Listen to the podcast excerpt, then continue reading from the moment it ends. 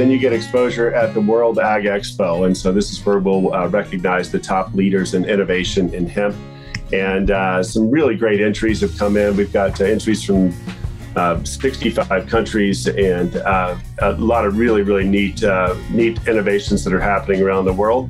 So it's great because it's a global challenge, and it's it's really neat because it gets a worldwide stage there. You've got over 100,000 farmers that will participate in the World Ag Expo in Tulare, and that's in uh, in February. That, so that'll be the on the 8th through the 10th. iHemp Michigan is a member based organization backing hemp farmers, seed cultivators, processors, manufacturers, and hemp businesses statewide. Our members are engaged in defining the path to success of industrial hemp from seed to sale and beyond. We are committed to empowering hemp farmers, fueling industry leaders, and educating consumers to ensure hemp flourishes in the Midwest. Our focus is influencing responsible and fair regulation, providing grower education, and enabling full access to the evolving marketplace. iHemp Michigan advocates for wellness in people and the planet through hemp, and it begins with the farmer. Now, on to our show. So, Dave, I think with that, uh, let's, right, uh, well, let's let's, uh, right into the show. Let's go to Montana. Okay, So, uh, let's go. John's out there. Yeah, John and I spent some quality time out at uh, Southern Hemp Expo. Got to know John a little bit, and uh, he's he hails from Montana. And, and we brought John in to talk about this uh, global hemp innovation challenge. Now, John's been active in the hemp industry for quite a while, farming, forestry, marketing, sales, textiles, family history, and mining, farming, forestry. So he's, he consults with both hemp and wool growers. He's got a lot going on. So, John, welcome. Yeah, hi, great to be here, guys. Hi, everybody. Good to see you again. Hey, John. Then our other guest is uh, Chuck Vollmer, and Chuck has an interesting uh, program, Jobonomics. So we're going to uh, dive into that and learn about those initiatives to to get uh, these micro businesses up up and running. So, John, you want to kick things off? Yeah, there's a lot going on here in Montana, and uh, obviously a lot going on all across the nation too. The uh, the cool part about this uh, innovation challenge is that it's a global event that is happening. Uh, the finals will come up here at the World Ag Expo, and the deadline for entries. Similar to your Hempy Awards, maybe some of your Hempy folks will get involved here, but the uh, will be the Midwest Hemp Expo. So your expo in Lansing will be the deadline. That's the final time that you can actually enter your so right after uh, january 22nd will be the last day so uh, through that whole process then you get exposure at the world ag expo. And so this is where we'll uh, recognize the top leaders in innovation in hemp. And uh, some really great entries have come in. We've got uh, entries from uh, 65 countries and uh, a lot of really really neat neat innovations that are happening around the world. So it's great because it's a global challenge, and uh, it's it's really neat because it gets a worldwide stage there. You've got over hundred thousand farmers that will participate in the World Ag Expo in Tulare, and that's in uh, in February. That so that'll be the on the eighth through the tenth. So just shortly after there, uh, you'll get a lot of recognition. So companies that make a product or have anything to do with hemp uh, and have an innovation in that area.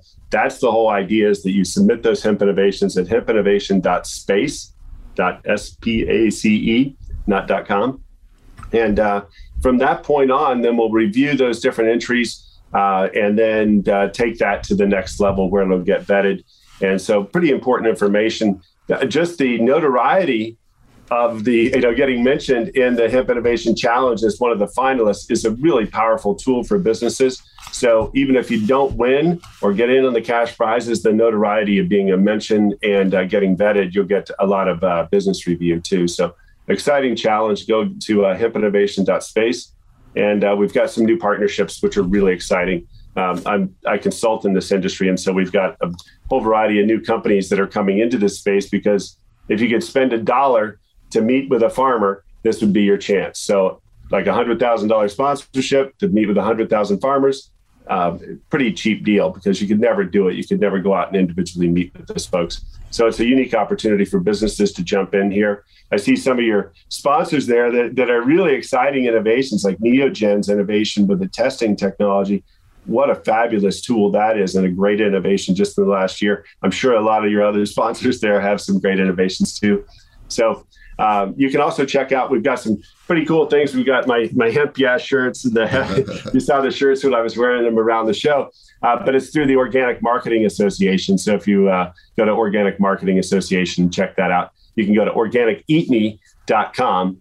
And at organiceatme.com, we've got all kinds of different hemp shirts and uh, whole varieties of different things that you can put on different types of shirts. So that's kind of my two plugs there. But anyway, I look forward to hearing more about what Chuck's going on. There's a lot of great things to support there. Well, on the innovation channel challenge, John, what what kind of prize besides notoriety is there a prize for the winner? Yeah, there's cash. There's cash for it. Uh, Chad Rosen there at Victory Hemp uh, was the winner last year. It was only a five thousand dollar prize for the first time. So we're going to blow that out of the water. We anticipate getting some substantial cash prizes for a variety of categories but the cash prize is only a portion of it. The notoriety and the global press that you get from it really, truly changed the game for Chad. Cool. Absolutely. Yeah. I mean, just that global press is worth, you know, tens of thousands, if, if not more, you know? Yeah. You can't buy it, really. You can't buy that front of so many press on one trip to Tulare, California. It's just an extraordinary event. And, uh, and that's where this all culminates and you get it on a grand stage a very global stage there to um, show off your wares. So john i see there's seven categories we've got listed here. Um, we've got concept proof of concept working prototype scalable product ready to launch. Uh, launch one well year one and profit no, those are different things.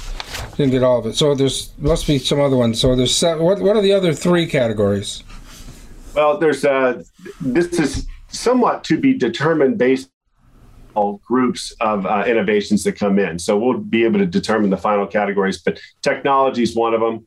Uh, food is definitely one. Medicine, uh, building, uh, finance. So we're looking for ways that really are changing the whole game here across the board. And virtually every aspect. I'm sure the number of categories will grow as the number of sponsors grow. We've got about eight to nine different sponsors. We hope that if they come in with $100,000 each, boom, we're going to have some really great categories and a lot of really good cash prizes too. If they're smaller, we'll kind of determining that here over the course of the next couple of weeks. But here's the opportunity right now is to contact through hemp innovation space. You can just jump on there. There's places that if you're interested in any kind of sponsorship, you can go right in there. There's a page for sponsors to hit. Blaine, it seems like Neogen would be a perfect one because I know how innovative their testing is and how much money it would save the hemp farmer. What spend a quarter of what you would normally spend, right? Oh, thousands of dollars if your crop goes out. Yeah. I mean, you lose everything. Yeah. yeah. So that being yeah. able to test that, certainly that. And I know they're looking. They're also working on one for the cannabis folks above 0.3 as well. That'll be available sometime next year, I believe, right? Yeah, yeah, that's what they're talking about. Yeah, I mean, it, I think it's even more of a savings than that. And we're talking about a four or five hour test for 25 bucks. Can't beat that. And it gives you direct information that's super fast. Mm-hmm. That's probably one of the greatest innovations I've seen that could really, you know, changes the game for the farmer. And uh, if anything that, that lowers the cost for inputs, that's just, this is a big part of it. So hopefully we'll get on past the point three. We'll get up to 1%. I mean, uh, ideally, we'd get on to uh, what the, some of the softest fiber. I'm in the textile side here. The, the softest fiber is up around 5% THC. So um, if we really want to compete with China, we should just go ahead and compete and instead of having some arbitrary number and percentage yeah. of THC. It should be based. Well, I'm gonna I'm gonna enter the beast into this contest. I can tell you that because we're at that point that we want to now take that to market. So, you know, we've been able to prove that it works and we can make product out of it. So, Good. Now we just need the need, needs a little help with the funding to get it out to the to the actual marketing place. So. Yeah, I want to do a little uh, shout out to to some really good friends there in Michigan at uh, the World Center for Concrete Technology. I've been supporting research there at the World Center in uh, in Alpena, Michigan, and just an amazing group of people and nothing like that facility you know to have all the concrete programs in america all joined together in one uh, two-year program there. So i've, I've had students i've sent back there on scholarships uh, and the, the research that is possible there at your great little uh, university your two-year school is just tremendous and i, I look forward to continuing my uh, support of the research. Is you doing any work with the hempcrete up there do you know? Yeah, we're just now starting because it's really uh, Besser Company that kind of runs the place. Even though all the big companies, all the whole concrete world, it evolves in and around Alpena. Uh, Besser is a a private company, but they've got in their their shareholder owned, and so there's been this really tough problem of jumping the gap. You know, of all all hemp is cannabis, you know, but they throw mm-hmm. everything under the bus that everything is cannabis that is uh, bad in some way. And so they've been very reluctant to really get behind a lot of the research. But I think we're going to, we'll twist their arm here between this group right here and the work that we're doing. We'd like to build a whole new wing to their campus, all built out of all the things you can do with hemp. Not only in Michigan, of course, but all over the world. And this is the place to do the research. This is the place to break the blocks, to test it, to generate the employees that you know we're going to hire in the building trades because they will have the experience and they'll have the two-year degree of working with it. I've been supporting research in alternative products like straw, hemp, flax, any number of things that you can add into it, even industrial waste uh, into block production. We've done tailings. I found myself on the cover of the Concrete Producer magazine, based there out of uh, uh, Chicago, and I was you know featured at the uh, World of Concrete in, in uh, Las Vegas for the work with uh, using alternative materials into the block. So hemp has got its space. It is coming into block production. It's slow because the industry is slow to adopt it, but it's going to be a, a monster, and it's all going to start right there in Alpena, Michigan. John might not be aware of what's going on at uh, Michigan. It's not Michigan Tech, but it's uh, Northern Michigan University. Um, we've discussed that on the show. That big uh, right test area that's going on? I'm not sure if you're familiar with that, John. John are you? Yeah, I am a little bit familiar. You guys reached out to me here a few months back, and I provided some kind of free consulting on the deal. But I'd love to be involved in some way because I I have a lot of research that I've already completed and uh, and participated in a lot of different types of technologies to basically lock up materials. Yeah, it's a really a great remediation because northern Michigan is a big mining central area, has been for a long time, and boy, the soil up there is really messed up. So, no, tell me, hey, Michigan, you guys are 50 years ahead of Montana, and uh, thank you so much for the lessons. I'll tell you, you've destroyed a big part of the UP. Uh, you've wrecked a big part of your timber industry, and those companies then moved to Montana. you used to have Stimson, and Stimson was your biggest lumber company, and they they got done destroying Michigan, and they went after Montana, and uh, they're over in Oregon now, but they're they've closed probably twenty some mills here in Montana. So did the same trick basically with shutting all their mills down, just like they did in Michigan fifty years ago, and, and same in mining cleanup too. We've got I don't know how many hundreds of uh, Superfund sites across Montana. Gorgeous state, beautiful place. It's not all destroyed. Don't get me wrong, but there's some major challenges that we face, and hemp is going to be a big part of not only remediation but also uh, locking in place. It's really that's it's kind of a broad story, really the remediation side of this whole thing, but that's something I can consult with, and I work with mining companies. I invented the term green mining, and part of the green mining is using these alternative materials like uh, hemp and then the entire plant. We could take the entire plant and put it into concrete products that would help the mining industry survive. Cool. and I see in your little uh, in your bio that you sent in. There's one interesting thing. You also led uh, sponsor for the film on the history of hemp in America, produced for PBS and other networks. Yeah, um, I don't know if I've seen that film. I, if you've ever seen like the uh, history of the Lincoln family, uh, uh-huh. the history of bourbon in Kentucky.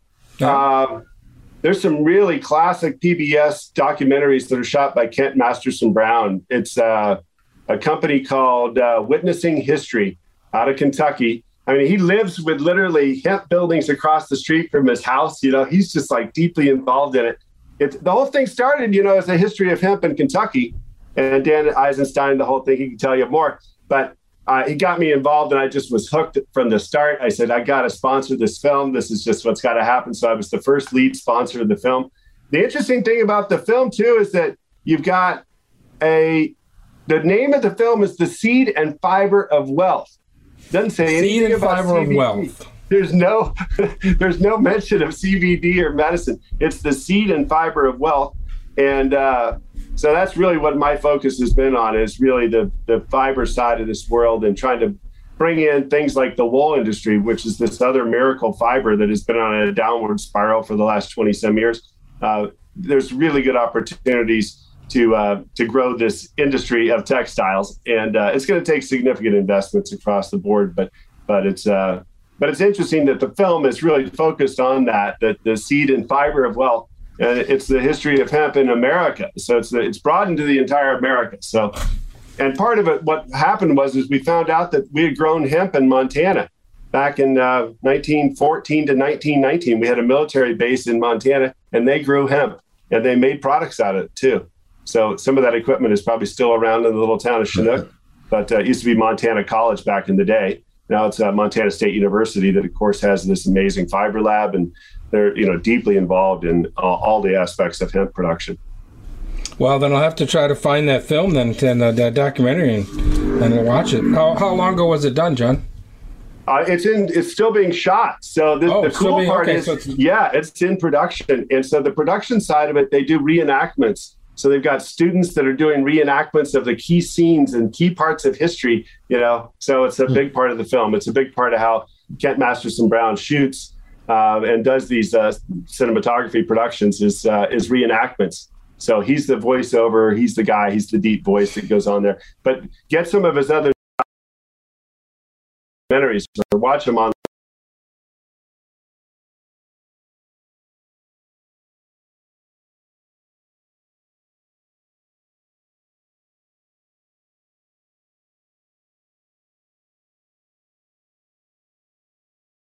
a slower pace. Uh, and you could sponsor it. iHemp Michigan could be a part of the sponsorship, and it's forever.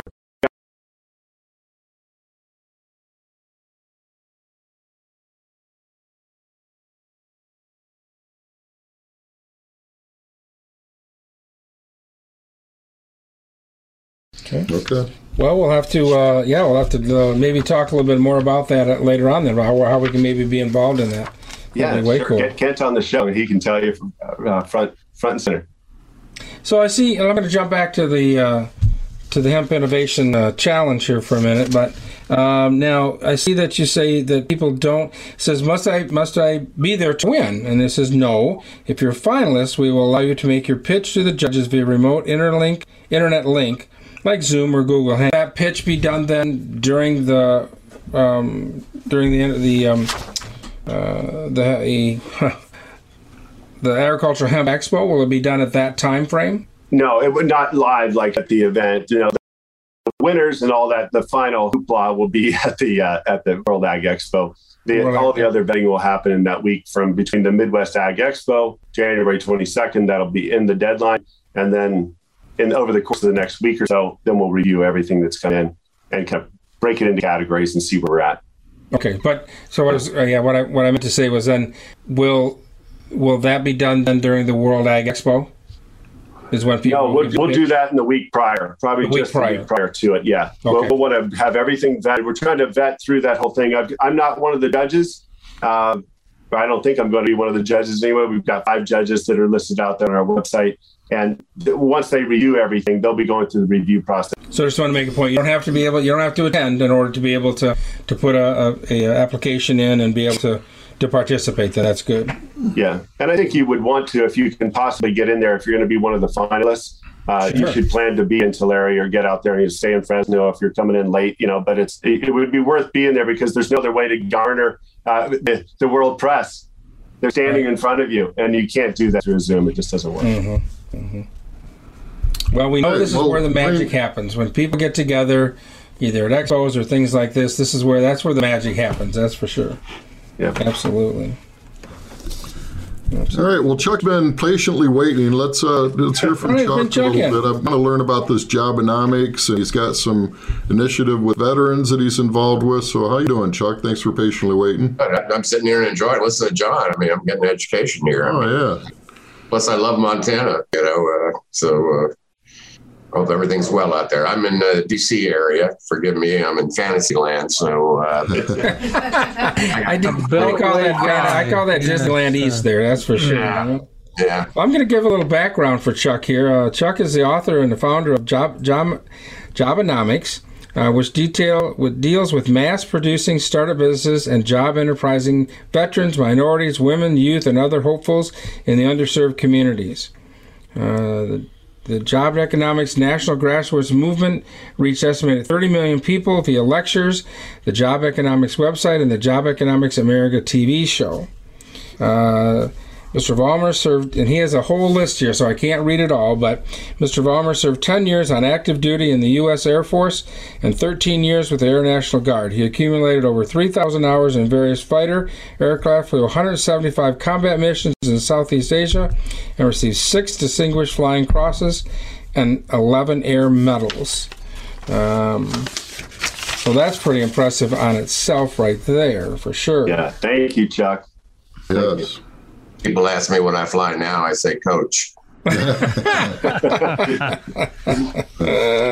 Well, I'm a I'm a private pilot, so I, I enjoy that uh, that uh, that community with you for sure on that. So. So yeah, so Chuck, uh, give us a little bit about what it's all about and what you're doing there. Yeah, it's uh, I said I started this in uh, about 2008. So, uh, and it's it's a grassroots movement, and uh, it's not a for-profit or nonprofit. Uh, I don't charge for my services. It's surprising how it's caught on. Uh, we've got about 50 chapters in uh, four continents, and about 90 percent of them in the United States. Like I said we I started with about 30 meetings in Congress, and uh, I got nowhere on the left or the right. They really didn't care about a small business approach to economic development. And uh, so we met with the governors and the mayors, but now we're working with more of the local communities, and that's where these chapters are all about. Uh, we have, uh, I've written about 15 books on economic community and uh, workforce development, which is amazing for a guy that talks with his hands, the fighter pilot, you know. Um, the uh, I spent a lot of time in Wall Street, so uh, the I know how the financing side of this thing work. I've got a TV show. We uh, we use a PEG Media network. Uh, my executive producer um, has got a TV Green Planet show called Emerald Planet. Uh, he he's done three thousand shows, and his annual viewing audience is like uh, uh, seventy million people in China, for example, a week. So that's something that we could offer to you, uh, iHemp, you know, if you wanted to, to get that out. But uh, to cut to the bottom line is that we have about a, you know, we go work with these communities. I say, you know, in uh, uh, the, in the United States, about two thirds of my communities are African American because we serve underserved and under resourced communities. They're the most, and, and they're tired and they said, look, we need something different. You know, nothing's working. And so we showed them how to mass produce micro businesses and jobs and uh, and so we have about a dozen turnkey programs. And one of them is circular agriculture economy, and what that means is we start off with uh, with soil remediation, those type of things. Uh, we move on to the education and training, uh, the production, the logistics, and then finally the consumption and the marketing and, and, and this stuff. So we on each of those areas, let's start off with soil remediation. One of our major programs is called Terra Hyox. It originated out of Colombia. And uh, for example, uh, uh, we are working with, uh, I could show you some pictures here, but maybe they'll just for the next show if, there, if there's interest. Uh, they're doubling the growth of cannabis uh, and, and production in, in, in, in, in Colombia. Uh, we're also working with the Panela farmers, and uh, and the Panela is ancient cane. It's the raw sugar cane. It's a brown sugar cane. So I mean, they're very similar. The the the, uh, the cannabis and the uh, and uh, and the, and the Panela. And we were approached by the Colombians in Peace organization, and especially with the Panela farmers. And what they are interested in is how do you mass produce micro businesses for these subsistence farmers? Now, we have an analogous thing here in the United States in, in the rural farms, especially the black farmers, you know, and I've met about a dozen times the black farmers, especially down south, they're trying to get in this hemp and they're having difficulty. Uh, so, uh, and, uh, but they tend to look at more of the, the crop growing rather than the industrial hemp applications, CBD, and, and you know because of the sports. But back to the Panela farmers, is the uh, these guys are subsistence farmers and they're very dirt poor, and so they're having a hard time getting keeping the kids on the farm. And so the kids go down to Bogota, go in the slums, or they go work for the FARC militia, carry a gun, or they work for the for the, for the drug runners. So we're showing them how to you can increase, you know, the, the, the circular. We first of all help uh, help grow these things in, in an organic way, and you can't grow organic hops in in in, uh, in, uh, in chemically treated fields, and so you, you do the soil remediation, okay, and you also you you add the things in. So so we're trying to get the uh, the farmers up, and then we're also trying to sort these mini digital academies to get the kids to stay on the farms and connect them to the internet, so they can do e-commerce and and uh, content development and, and, those types of things. You're trying to use their interest in social media, even though they're dirt poor, they all have cell phones. And, uh, and, and stuff. So, uh, shifting gears, one of our most active uh, things is in Alberta. And matter of fact, I've got a conversation this afternoon with a bunch of Alberta uh, uh, in Calgary to create micro farms. I can show you a picture of it, hemp micro farms to grow hemp seedlings. Uh, in uh, in uh, in Alberta, of the ten uh, publicly traded cannabis companies in the world, five of them are located in Alberta. Uh, Aurora Sun up in, El- in Edmonton's got two million square feet under roof by the airport in Edmonton, growing growing marijuana, uh, you know, hemp and all cannabis products, you know, um, marijuana, hemp, you know, the whole nine yards.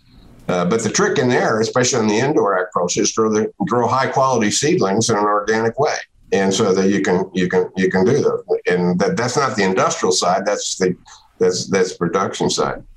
Uh, but we also uh, in the United States is that uh, we we work with you not only the you know the black community, which is underserved, but the vets. And uh, me being a vet, you know, that's particularly close to my heart. Uh, vets have tremendous amount of borrowing power. And that they don't know about. Only 12% of all the vets. You know, we have 18 million vets in this country. And you know, for example, not only they get home loans, you know, which everybody kind of tends to know, but they the, the small business advantage program with the VA and the Small Business Association, they get five million dollar microloans. Okay, five million dollars to start up uh, businesses, and uh, you get low or no down payment. If you're ten percent able disabled, and most most Iraqi vets and stuff like that are disabled because they got hard of hearing or something. Uh, and so no down payment, uh, no uh, uh no interest, uh, uh, low interest, no down payment, five million. Hmm. and so what we do with the vets, and let's and I'll, I'll, I'll, try to wrap it up so you can ask some more questions. Is we work with communities to build these communities of purpose or communities of interest. So, for example, we designed a 1,200 acre controlled environment complex up in uh, Rosebud, California. We can show you the architecture things. And uh, they would about 2.6 million in, in, square under under roof. Now that was going to do more of the vegetables, the seedlings, or those types of things, high value crops. But we also had about uh, you know a thousand acres to outgrowing outdoor growing, and they were looking at hemp. Okay, and then we built the community centers and the accommodations. Now, what these vets need when they get out, or the thing is, they need two things. They need they need a nice place to live and accommodations, and and they need a, a job. And rather than a job, we end up creating these micro businesses for them, which is a, a job in a particular area. And this is this is an agricultural community that doing all the circular agriculture types of things. Now on the on the on the accommodation side, for example, you in Michigan or you in Montana, you want to take a you know 500 acres and and, and, and build you know a, an iHemp village or industrial thing in there and attract kind of guys that have borrowing power and got some good skills. The, the vets can also borrow up to about a million bucks to build these fourplexes. And you know that's 204 plex divided into a million is about 250. So then at $250,000. They can get something smaller. But we've got alliances with a number of the, the home builders and stuff like that. So if I get 100 vets and they could all borrow a million dollars, and that's not a big deal for a lot of these veteran owned business, I got a $100 million development fund. Okay, so you you build the accommodations, and in the accommodations, each of these are going to be all 5G capable.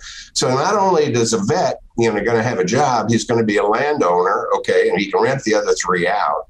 Plus, each of these units are going to have uh, you know, uh, internet capabilities. So we're going to train and certify the spouse and the kids into into e-commerce and those kind of things. So now we create these family limited partnerships. This gets a little, you know, esoteric here, but let me get so they're they own and they got to they got to think and they and, and then then they can go out and compete for not only the, the startup funding in the VA back, but the opportunity zone funding and all this money that is out there now that the Democrats and you know and you know are printing, you know, and, and, and it's just not the Democrats. It started off with President you know Trump and COVID, but if you add the COVID and the American Rescue Plan and the infrastructure plan and this new reconciliation bill, it equals eighteen trillion dollars. Okay. Mm. And, and we have this thing called social determinants of health program that takes a look at all the things, that yeah, everything from all our programs are involved with that. It, it, and of that 18 trillion, nine is unspent. Hmm. Okay. And, and, and if you say, if, if for this, this kind of community that we're just talking about, this hemp village you know, things for under resource, let's say only a trillion dollars of the nine trillion that's unspent is allocated. That means each one of your congressmen, and in Montana or in, Michigan, can get up to about $2.3 billion, you know, if they divide 435 congressmen into, you know, $1 trillion. I mean, we're talking big money. Mm-hmm. And they're trying, they're, they're trying to get this thing under, uh, you know, you know, allocated because they don't want to change the, uh, the, uh, the, the administration or the change of flipping the Congress, you know, next year. They're trying to get this stuff allocated.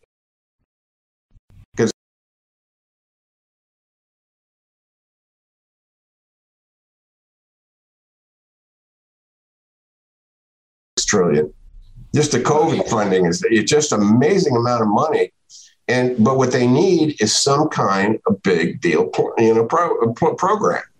And that's what we're working with a number in in Buffalo, New York, and in Onslow County, Jacksonville, North Carolina. We're working with these these uh, uh, county uh, and city uh, uh, economic developments, and they're getting their their Congress people and uh, to get you know get some earmarks. Earmarks is not a politically correct word, but you know get you know get some things in there. So if I had to get off the stage now, which I will, if, if I was iHemp group, you know, and uh, I would put together, you know, I'd rather than look at bunch of singles, I, I, it's a unique time in history. I'd go for a great grand slam, go for a 200, 300 million dollar kind of program that, you know, takes a large chunk out of Montana or Michigan or wherever you're going to do it you know, put together a, a complete package, you know, from the from the remediation to the growing to the education to the training to all the industrial products, you know, and, and uh, we can get you onto all the uh, all the uh, the uh, the uh, the e-commerce sites and how you do that, and it just it's just amazing how uh, that that rural communities are no longer at a disadvantage in the global market. So I'm sorry for that for that oh. tutorial. What you've just actually outlined is the long term plans of the Hero Project. Uh, what we hope to do is exactly what you just described once this thing gets up and running over the next couple of years. So maybe there's an opportunity here for us to work with iHemp and you and, and John and uh, see if we can actually get that moving forward. Hopefully, well, I don't know what's going to happen the elections a year from now, but right now the money's available, so go for it, right? Yeah, well, even without the, the, the, you know this magic, you know, fairy dust throwing out there, the trillions of dollars, and uh, the uh, the VA funding still is there. You know, we, we we have a group we're associated with Heroes Homes specializes in crowd funding of veterans. Go back to the the, the hundred vets, you know, uh, you know, uh, one million apiece uh, and uh, and a hundred million dollar development fund. That's that that's already in. That's already done. Huh. And, uh, and, John, how, so how do people, if they want to go down this road and, and look at this and look at the funding and possibility for it, how do they start? Where do they go? Yeah. That's right, Blaine. That's that's, that's, that's, that's, pretty straightforward question. Is that what we do is we go in and we work with like this we start a, a, grassroots movement. I got we got four guys on the screen plus me right now. That's where it mm-hmm. starts. Okay, and plus you got media outlets and all the rest of stuff. And so we we take an area, you know, pick a place, you know. Uh, you know, and usually it's better to do it in a, in a more of a, a, a brown field or a uh, rural development because it's usually, you know, the urban areas are tougher, you know, because of the bureaucracies. Uh, you build a coalition. You go coalition. You got, in, in a coalition is you got your political leaders, which I try to keep at a minimum because they're, they're they they're good yeah. at supplementing but not leading. Okay, they're there for the ribbon cutting ceremony but you know, in today's situation. But then we need, you know, the, the local leaders, the business guys. And then we need the banking kind of guys because some of them, the set, you got to get some skin in the game. And then you got to get the, the, the, developers, you know, the real estate developers. And they're the ones that are really the, uh, the kingpins because now when you start talking about a mixed use community, there's ears perk up you know, and uh, ooh, but you know, I can build you know homes and I can build shopping centers and I can build convenience stores. And by the way, we're associated with Sprung Structures. And uh, I don't know if you ever seen Sprung Structures or anything. Uh, Elon, yeah, Elon Musk just and built this third assembly line out of this thing. This amazing stuff. Uh, Jeff Bezos just built his headquarters at Blue Horizon. I deal directly with the CEO we, we can get a 100,000 square foot, you know, indoor agriculture thing up in, in, in four months and up and up and operational. And, uh, and we've got all sorts of plans. We get these micro, uh, these 10,000 uh, square foot uh, half growing for controlled environment agriculture and the other half for retail or whatever convenience stores that people the small ones. We can get it up for $47 a square foot, the structure alone. And we can get it up in, you know, in a month or two and uh, it's it's really quite innovative. So when we're going into these communities, uh, you know, it's not like it's going to be five years and you know all the rest of stuff. We're talking about turnkey within a year. I mean, operation. I'm uh, working with a group uh, that's trying to develop a five million square foot indoor grow at the Fort Custer area in Battle Creek. Uh, that would be aimed at cannabis and hemp uh, now that would just be a grow, it wouldn't be that mixed use development you're yeah. talking about because it would be in an industrial park. But again, uh, there's lots of things we can talk about after the show is over. Yeah, I could show you a picture right now of an eight eight acre indoor grow that starting well, This would be hundred acres.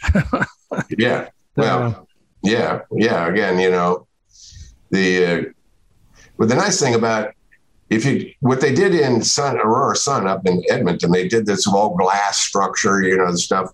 Uh, using this, uh, this, these, and I'm advertising Sprung. The Sprung that we're talking about is you can repurpose it. Okay, it's, it's, it's kind of portable and it's a clear span structure and it's very useful. And if it doesn't, and expandable. So you start off with eight acres and you start growing and you just keep kind of adding, you know, Lego blocks on this thing and, uh, and and grow to whatever it is. And then when you when you're starting to contract, then you can take these things down. They hmm. took this eight acre greenhouse and it was one acre under roof, eight eight of these units. And uh, for some reason, that you did, wasn't making the kind of money it was, and so they transported it from Alberta to Newfoundland. Okay, and it's operational in Newfoundland, uh, in uh, north of the Arctic Circle in Newfoundland huh. and uh, growing growing stuff. And uh, I'm not sure what I can show you pictures of it, but it's really really kind of phenomenal. There are a lot of innovative things out there. That's all I'm saying. Yeah, Chuck, we need your help out here. I mean, obviously in Montana, we've got a short. We just have one chance to grow. We need to have food production throughout the year. We have the highest percentage of veterans of any state. Guys get done with the head banging, whatever. They want to go to Montana. They come out yeah, here. Well, no, I, I, love Montana. Last time I was out there, I was working with uh, Cedric Black Eagle, the uh, chairman of the Crow Indian Nation. Fantastic. And, and uh, they they got a tall order. I mean, that, that I mean, it's a beautiful reservation. It's gorgeous, but the the uh, the drug dependency rate is north of fifty percent and stuff. It's tough. It's tough to do, you know. And uh, but uh, Montana, you know you know, I won't charge anything. You pay my way out there. I'll come out and I'll work with you guys. Wonderful. I look forward to working with you. We need your help, and all those programs would be really a, a great advantage. We have more than 100,000 veterans here in the state of Montana, so I'm sure a lot of them are missing out.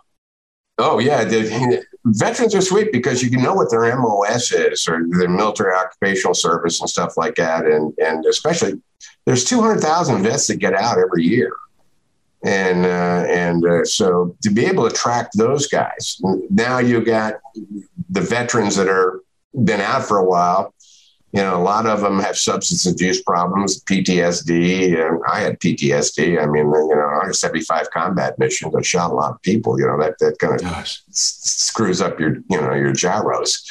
Uh, I'm, I'm, I'm normal now, I think. well, one of the things that we looked at too, part of the Hero Project, is the benefit of getting veterans in the agricultural community is being around the plants, being in that agricultural setting seems to calm them down a lot and, and minimize, or can't really eliminate, but minimize the PTSD and some other mental health issues that they're having. So this is a really great project. Yeah, they uh, you know a lot of these guys, you know, especially in the inner cities, we use, for example, the black uh, communities that are really depressed. We use black veterans.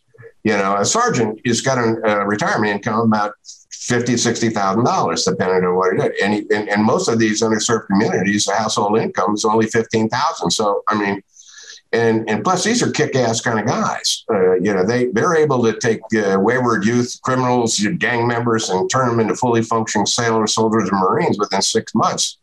And so having that that that that talent, and you know, and having the uh, retirement income, and then having the borrowing capability, these guys can come in and do that. And plus, hmm. they're all really interested in, especially the vet, the combat vets you know, you know, a combat. I mean, there's a difference between a non-combat vet and, and you know, and and and, and I mean, anybody that's got P, the PTSD and a non-PTSD, and um, because it, you know, combat sets your default down into the into the into the dark area, and you know, you just never get rid of it. It's always there, and uh, and and so the camaraderie and the mission and, and, and having the older vets teach the younger vets, you know, and helping hands with vets. And, you know, you can have mild PTSD for your whole life, but, you know, you don't have to, PTSD doesn't mean you're a wacko, you know, it means just means that you're, you know, you're subject to depression and you're subject to, you know, the, you know, those types of things that might,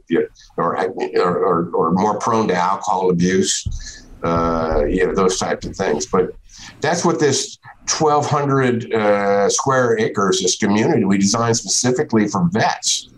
You know, in uh, in California. Now I never went. It, we had everything and money and everything, and what happened is the uh, governor uh, wouldn't. You know, for some reason, they wouldn't give us the, the thing because of the water shortage on the Colorado River.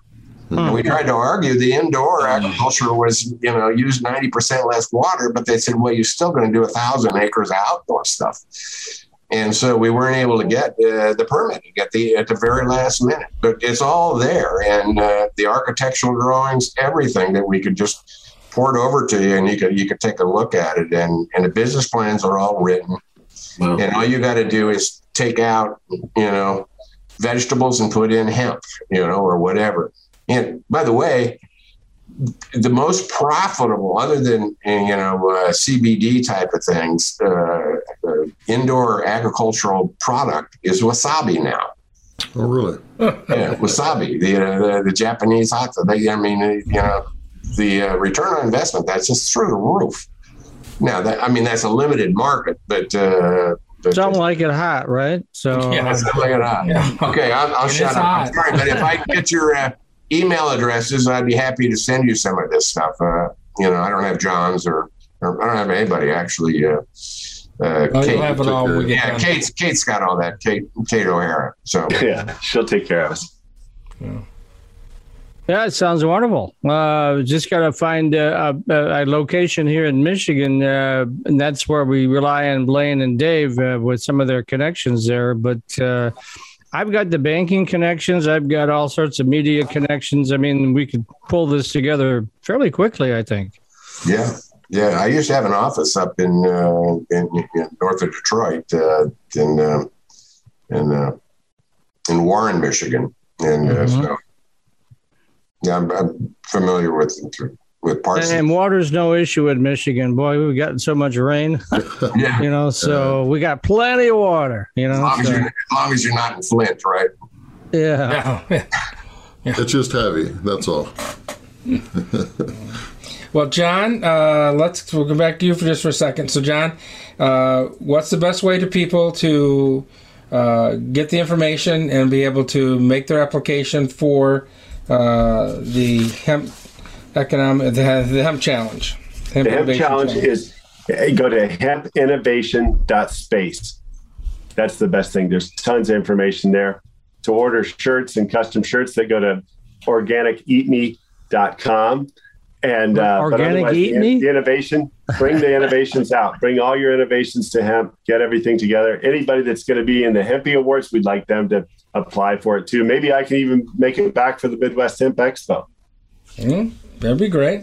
Yeah. Uh, so we, we caught the first one with the, the t-shirts you said were wear hemp or, organic something Yeah. Or, organiceatme.com. organic eat meat. Yeah, organiceatme.com. And there's Make sure tons of look- different designs. You can get them for wheat. You can get them. Some are a little racy. Others are, are really just good tongue in cheek type funny things.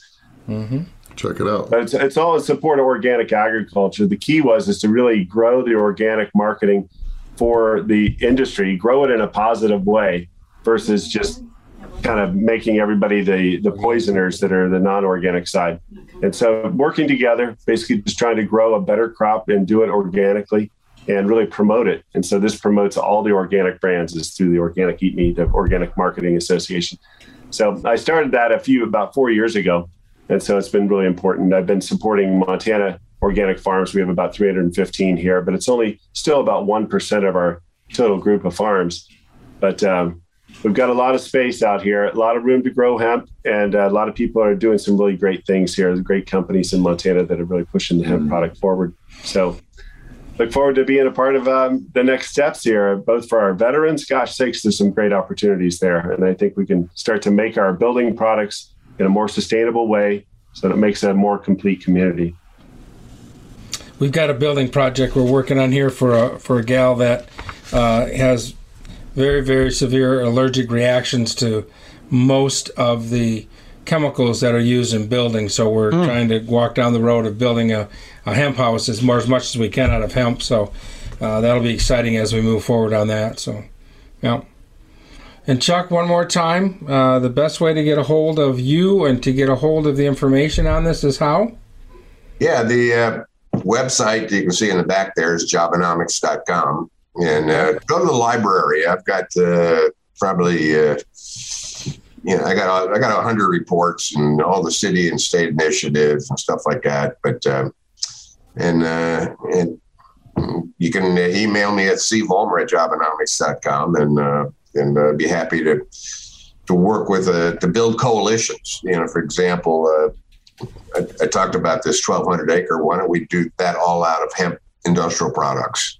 Yes. You know, and uh, you know, you know, a veteran whole, you know, thing, industrial products. You know, go for government underwriting. You know, to you, because of the, the construction costs a little higher than other things, but they can underwrite it to get to get uh, to get the hemp products, you know, going. And I mean, we were the government underwrites everything else, you know, from homes to college educations, everything else, and uh, and uh, so that might be a very interesting play of, for you know building a whole community uh, from industrial hemp activities for and uh, by industrial hemp and for industrial hemp production.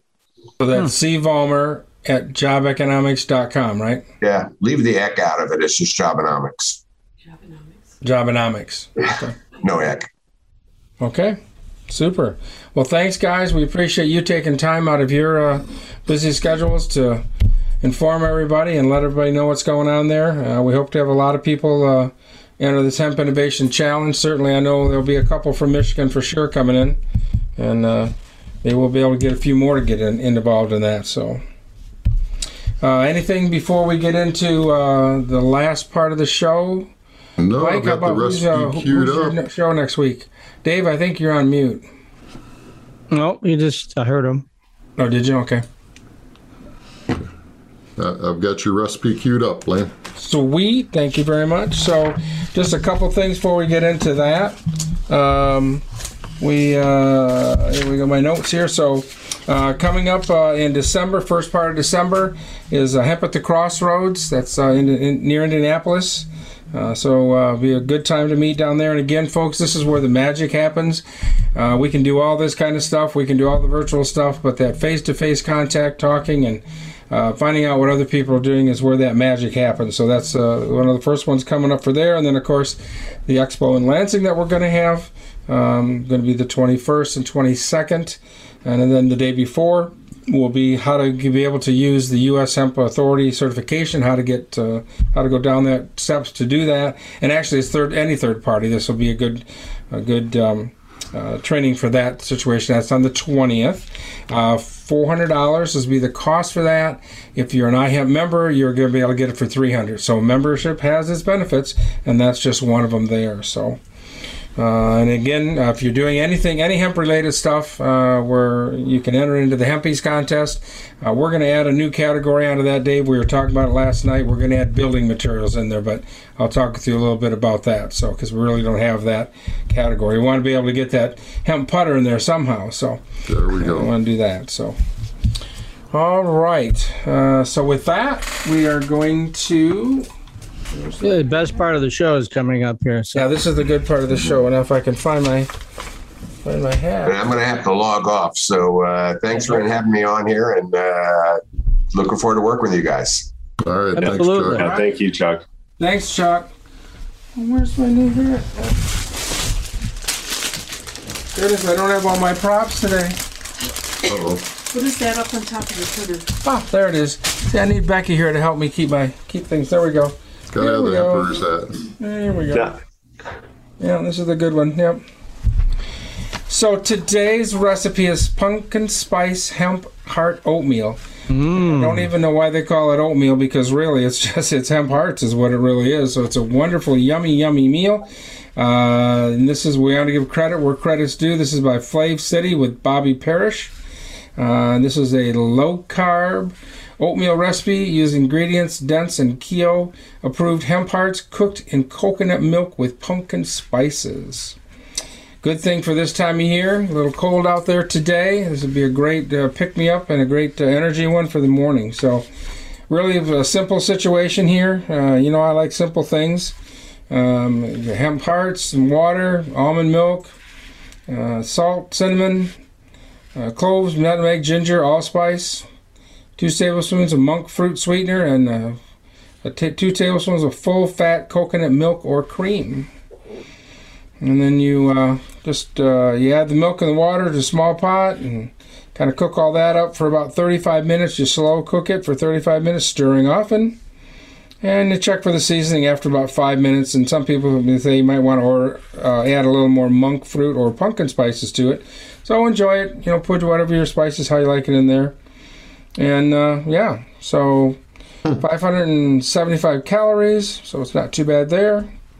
Um, so it sounds like a very great, uh, a great, good morning uh, pick me up on these cold mornings. So pumpkin spice right. hemp heart oatmeal. You can find all of those on the hemp recipes on the upper right hand corner there. Uh, where we have hemp recipes, and we've got all of them in there. So a lot of great ones if you're ever looking at something to do, uh, and uh, you got a lot of great recipes there. So. Want to thank everybody for joining us today. Uh, next week is uh, the 28th. Uh, it's going to be a really good talk with Andrew Bish. Uh, we're going to talk about all the innovations that are coming with uh, harvesting equipment and processing equipment and what they've been able to do for the industry. A lot of great products and the machines they've been able to put out. So, want to thank everybody. Anything for the last before we close off, guys? nope. All right. No, All right. sir. Well, Thanks everybody again, John. joining Hemp us. hemp hooray. Thanks, Hemp John. yeah. There we go. That's yay! right. Organic eat me. Hmm. Yeah, I'm gonna go there and look at those shirts. Yeah, Yeah, we'll you can order out. this up. They're organic cotton right now, but we want to get organic hemp in there as soon as we can. All right, well, we'll work on that. Keep up Awesome. the great work, John. Great. Thanks, right. guys. Look forward See to y'all seeing you next week. soon. All right. Okay. Thank you for listening to the iHemp Michigan podcast. Have a question, comment, or suggestion? Email Dave at ihempmichigan.com.